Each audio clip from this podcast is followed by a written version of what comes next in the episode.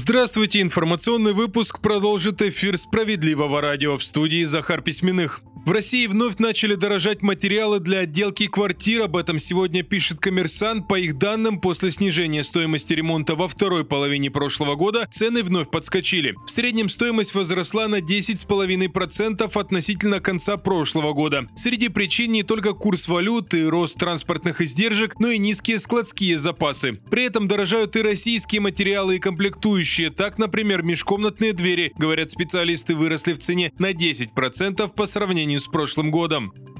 В случае кражи в отеле за границей россиянам не поможет ни туроператор, ни администрация гостиницы. Точнее, они не обязаны этого делать, рассказали в Ассоциации туроператоров России. Специалисты вовсе советуют не брать с собой в поездку дорогие вещи. Если же взять их с собой пришлось, можно задекларировать все ценности на границе. Помочь сохранить имущество должен и сейф в гостинице, но не тот, что в номере, а отдельный. Важно, чтобы персонал отеля все зафиксировал. Если же кража произошла, нужно обращаться в полицию, консульство своих туроператору. При этом последний не обязан помогать в расследовании, но может самостоятельно проявить инициативу. Это же касается и персонала гостиницы.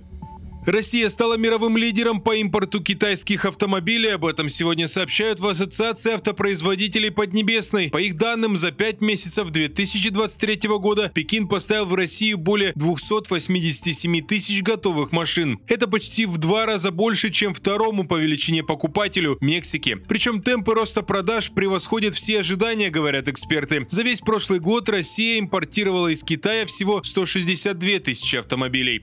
Выпуск продолжит новости Центра защиты прав граждан. 170 тысяч рублей удалось получить одной из жительниц Костромы после серьезного ДТП. Помогли в этом наши специалисты. Все случилось еще в сентябре прошлого года. Надежду Петрову прямо на пешеходном переходе сбила машина. Врачи диагностировали переломы левой лонной и седалищной костей. Пострадавшая провела на больничном долгих 4 месяца, следом длительная реабилитация. Ну а после всего могла передвигаться только на костылях. Физическим здоровьем все не ограничилось случилось из-за переживаний у Надежды Петровой пропал аппетит, нарушился сон. Как только женщина немного пришла в себя, она решила, что виновный происшествии должен понести наказание и обратилась в Центр защиты прав граждан. Наши юристы пояснили, пострадавшая вправе требовать деньги с виновника ДТП, в том числе за моральный ущерб. Специалисты составили и направили претензию водителю, но он не стал выплачивать деньги добровольно. Тогда был направлен иск в суд с требованием возмещения морального вреда. Судья принял сторону Надежды Петровой и принял решение